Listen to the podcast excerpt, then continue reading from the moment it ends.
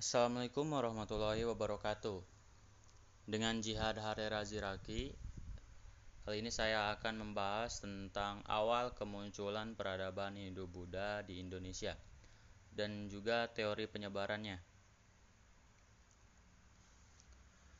Peradaban Hindu-Buddha di Indonesia adalah salah satu periodisasi dari sejarah peradaban Indonesia. Peradaban ini muncul seiring dengan lahirnya agama baru dalam peradaban umat manusia, yaitu agama Hindu dan agama Buddha di peradaban India. Kurun waktu periode ini berlangsung antara tahun 350-an Masehi dengan berdirinya kerajaan Hindu-Buddha pertama yaitu Kerajaan Kutai hingga tahun 1520 Masehi dengan runtuhnya Kerajaan Majapahit akibat serangan Kesultanan Demak. Terdapat beberapa kerajaan besar atau kerajaan utama yang berdiri pada periode ini. Antara lain adalah Kerajaan Kutai, Kerajaan Tarumanegara, Kerajaan Sunda, Kerajaan Galuh, Kerajaan Kalingga, Kerajaan Mataram Kuno, Kerajaan Sriwijaya, Kerajaan Sediri, Kerajaan Singhasari, dan Kerajaan Majapahit. Peradaban Hindu-Buddha ini perlahan memudar seiring dengan melemahnya dan menghilangnya para kerajaan tersebut. Ditambah masuknya pengaruh agama baru, yaitu agama Islam, beserta kekuatan-kekuatan politik yang menganut agama Islam, seperti para kesultanan di Indonesia. Periode ini menjadi kajian dalam sejarah dasar utama tingkat SMA ya, karena periode ini juga memiliki pesan moral yang penting bagi kelangsungan masyarakat, keutuhan bangsa dan kehidupan bernegara. Pesan tersebut eh, antara lain seperti rasa toleransi yang dibangun antar umat beragama dan ya seperti itu. Saat Indonesia masih memegang kepercayaan setempat, animisme dinamisme ya bisa disebut animisme dinamisme.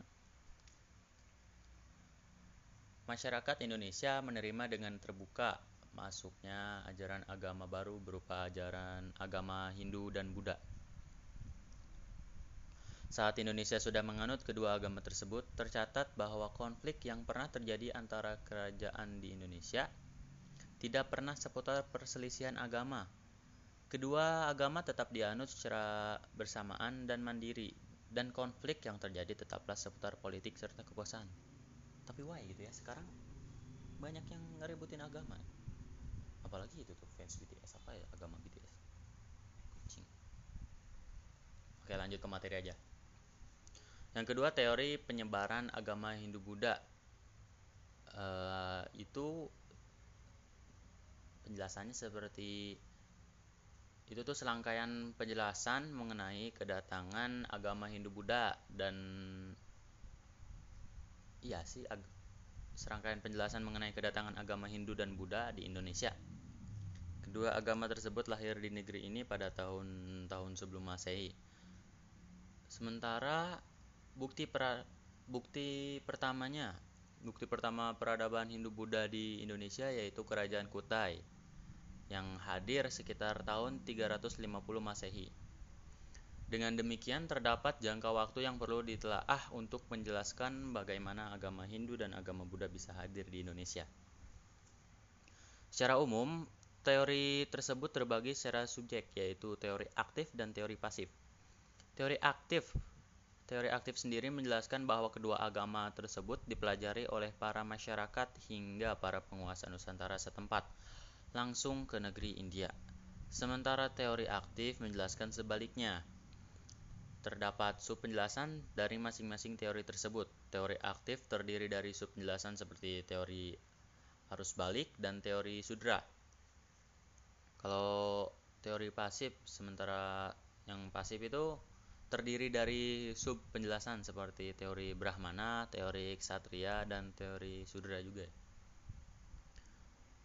E, mungkin cukup sekian dulu. Maaf apabila ada kesalahannya tadi waktu lagi ngelasin. Izin pamit. Wassalamualaikum warahmatullahi wabarakatuh.